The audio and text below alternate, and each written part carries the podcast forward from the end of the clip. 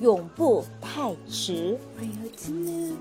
当希腊文化开始侵入罗马帝国的时候罗马政治家科图那是年已八十决心修习希腊文。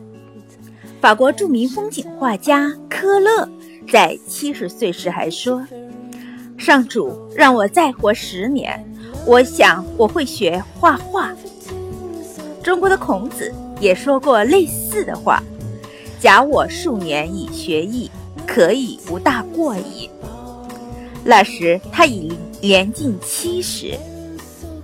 音乐家莫扎特虽然英年早逝，但是他成名很早，就在他的声誉如日中天的时候，仍然在学音乐理论和对位法。